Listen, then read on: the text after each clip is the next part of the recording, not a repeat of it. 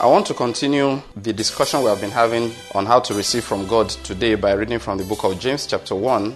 James was writing there. He said, If any one of you lacks wisdom, and this applies to everything, not only wisdom, if anyone, if anyone lacks money, if he lacks health, if he lacks um, direction, if he lacks something that's crucial in his life, it applies.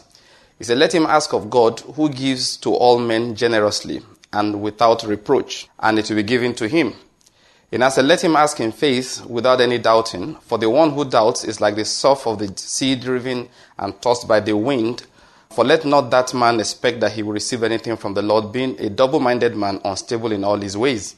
We have been talking about how to receive from God, and today I want to begin to explain what it means to ask in faith.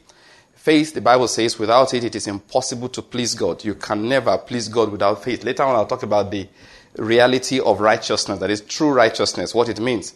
True righteousness also is founded on faith. It's not founded on any other thing apart from faith. So faith is crucial to our receiving anything from God. So I want to explain what it means to ask in faith, which James says here is a foundation for getting those things that we want. Remember, I've been saying it and emphasizing again and again that to receive from God, we must come in the name of Jesus. So, I mean, it makes sense, therefore, to understand that coming in the name of Jesus is part of asking in faith faith in the Word of God, and we said Jesus is a summary of every promise that God ever made to us. But I want to bring out a few points concerning this asking in faith. And the first one I want to bring out is the issue of faith in recognizing God as your source. If you want to receive anything from God, you must recognize God as the source of all things. Now that is important. Many times people pray, they really are not looking to God as the source. They actually ask God to use Eh, let me put it like this somebody wants a job and he's looking at working in a particular company, all right, as a source for prosperity. So what he wants actually is prosperity. He wants gainful employment. But when he starts praying, his focus is precisely in I must work in this particular oil company. I must work in this particular bank. And these are the reasons why God can't do things for people. They've narrowed down their source really. And God is just an accessory to the source. That is, what is the source of my prosperity? It is if I get um, a, a, contract with the government. What is the source of my prosperity? Is if I get a, a job in, in, in an oil company like Mobil. But God says that is not how to receive by faith. Faith understands, first of all, that God is the source. There's a psalm I'd like here to use to explain this, and that's uh, from Psalm 123. David said, To thee I lift up my eyes, O thou who art enthroned in the heavens. Behold, as the eyes of the servants look to the hand of the master, as the eyes of the maid to the hand of her mistress, so our eyes look to the Lord our God until he shall be gracious to us. That is, the person who, whatever it is we are expecting is going to come from, is God. Now, God can use different methods, and that's the problem with a lot of people. I call it the worship of idols. Sometimes God uses a method and somebody testifies about it, and people start going in that particular direction as if that is the only method God uses. The third commandment, if you read the commandments that God gave Moses in Exodus, he said that thou shalt not take the name of the Lord thy God for a vain thing. Now, um, sometimes people interpret that to mean that don't curse in the name of God, don't speak carelessly with God's name. But actually, that was not what Moses was saying. What he was saying, what God told Moses is that do not take the name of the Lord thy God and place it on a vain thing. That is, even though God uses this particular method to bless somebody, that method is not the only way God uses. So we don't worship that method. Yes, a man who was poor, suddenly he became rich. And what happened was because he became connected to somebody who helped him with some contracts and he did it faithfully, is important. Not an overinflated contract, but suddenly started getting good jobs, which he had the skill to do. Then after a while, you see the man, after years, he has become very established in prosperity.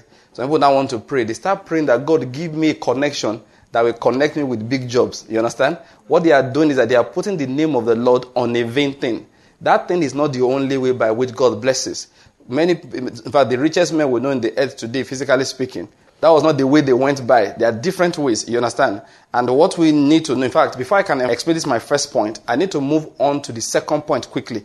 All right? I will still go back to the first point, but after I've said the second point, it will make it easier for me to emphasize what I'm trying to explain as looking at God as your source. But bear that in mind, God is a source. If you want to ask in faith, You cannot have your eyes on God on somebody else at the same time. Sometimes why people are angry with people is simply because they say this man did not help me when he had the power to help. So they feel disappointed. And actually, you cannot be angry with anybody. Because if a man didn't help you, it is because God didn't give him the power to help. God helped me with that. If somebody doesn't help me concerning something, I can understand a person's character for being undependable and all of that, but I cannot be angry with the person. I, I take my eyes away totally. I remember that when I was going to get married. Of course, if you have gotten married, you know you need a lot of money and all of the uh, stuff like that. Long before that, I had heard all kinds of stories. So by the time I was going towards my own expenses, I took my eyes away from every human being and I put it on God alone. There was a time I made the mistake of putting my eyes on my own finances, my own resources. And the Lord quickly corrected me one day when I was preaching, when I was sharing the word with my wife to be, you know. But the fact is that then nobody could disappoint me. Nobody could because from the beginning, if you say, hey, Banky, don't worry, I'm going to help you with this. As, as it's entering one ear, it is coming out from the other ear because I had been taught from the experiences of other people that human beings are undependable. So I put my eyes on God and He was faithful and He helped me throughout. Somebody will come and tell you that, ah, I will do this for you. Listen, you will get married, finish marriage, have five children, then they won't fulfill their promise. So some people will now be angry, you know. Uh, this man said he will help me. As soon as I graduate, I should bring my certificate. He will help. And this is four years after. He has not done anything for me. And that's why I don't have work till now. That's what I'm talking about. You are not recognizing that God is your source. That person is not your source. He's not the person who will help you. The reason why you're angry is because your eyes are on him. If you take your eyes away from him, you actually feel sorry for him. And for your information, listen to this. Many people who intend to help do not have the capacity to help. A lot of times when people tell you things, they are speaking concerning their intentions. They are not speaking according to their capacity. So when, it, when the time comes for the fulfillment of their promise, that's when the capacity will now talk. But I've heard things like this. Somebody say, oh, ah, you need a car to be able to start this your business. When anytime you're ready, let me know. You understand? And then you're ready. You go and meet the man. What you do not realize that when he said it, he too was expecting some money. He was looking forward to the next year will be great, and he thinks that by next year, that's when you will be needing it. The next year came, the year passed, he too didn't make any money, but he can't confess to you that he's no longer a big man. Are you getting my point? So he starts posting you up and down, you start getting angry. Listen, human beings are human beings, they are but flesh. Their intentions may be good, but their abilities are always limited. You understand?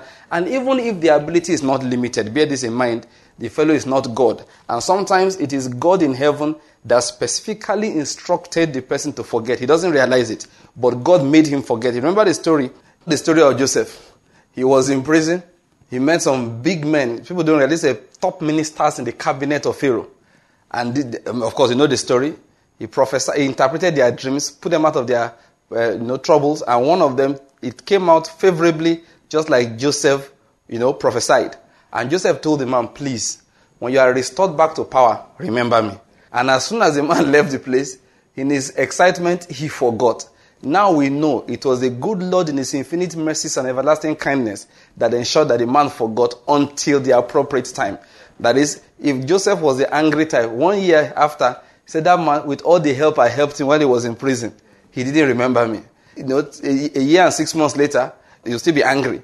But at the appropriate time when Joseph was needed, the man remembered Joseph, and we know the rest of the story. If he had remembered Joseph earlier, the best he would have done for Joseph is to have him released from prison and sent back to his family. And that would be something that would have cut short the plan and the purpose of God for the life of Joseph. So sometimes when people don't remember you, don't worry about it. God did not want them to remember you for his own purpose. Even though they never remember you like the other man, don't worry about it. In due time, God will send the help that is necessary to you. You have just listened to a radio message by Pastor Banky. More of these and other messages are available from our website kwm.com.ng. To contact us, write us at radiosermons at gmail.com and do not forget to do your part in spreading the kingdom of God by sharing this message with someone else. Thank you for listening and may the fruit of this word blossom in your life.